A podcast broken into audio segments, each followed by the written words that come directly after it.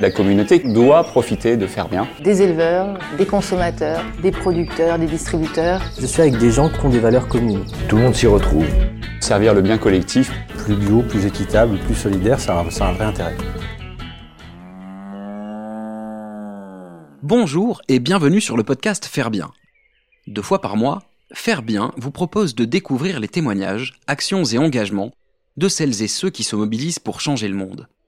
Nos invités partagent les solutions qu'ils ont imaginées pour répondre aux défis actuels en matière d'agriculture, d'alimentation ou d'environnement.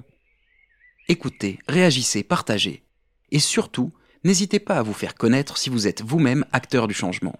Toutes vos histoires sont inspirantes.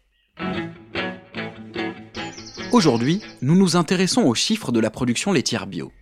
Espaces de plein air, pratiques d'élevage, bâtiments, traitements vétérinaires, obtenir la certification bio nécessite de se soumettre à un cahier des charges très rigoureux. Pourtant, depuis plusieurs années, la filière connaît une expansion remarquable. En Europe, la collecte de lait bio a ainsi bondi de plus de 50% entre 2012 et 2016, pour s'établir à 4,6 millions de tonnes en 2017. Si l'Allemagne demeure le premier producteur de lait du vieux continent, la France a consolidé, elle, sa deuxième place de producteur européen ces trois dernières années, devant le Danemark et l'Autriche. 2018 a même constitué une année record en termes de collecte de lait de vache biologique, avec près de 837 millions de litres produits dans les fermes d'élevage françaises, soit une hausse de 30% par rapport à 2017.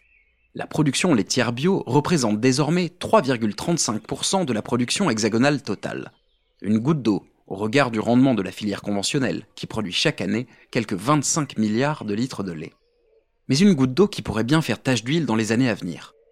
Le lait bio a en effet de solides arguments à faire valoir, à commencer par son prix producteur, de 40% supérieur à celui pratiqué sur le marché traditionnel.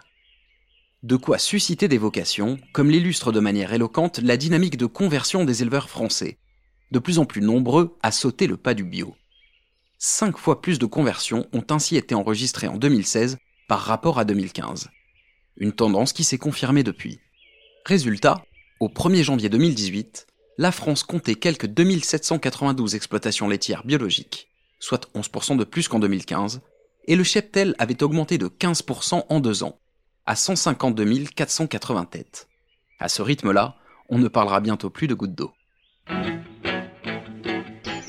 Si l'élevage bio suscite votre curiosité, nous vous conseillons d'aller voir le site www.fairebien.com et de vous abonner au podcast Faire Bien et à la page Facebook.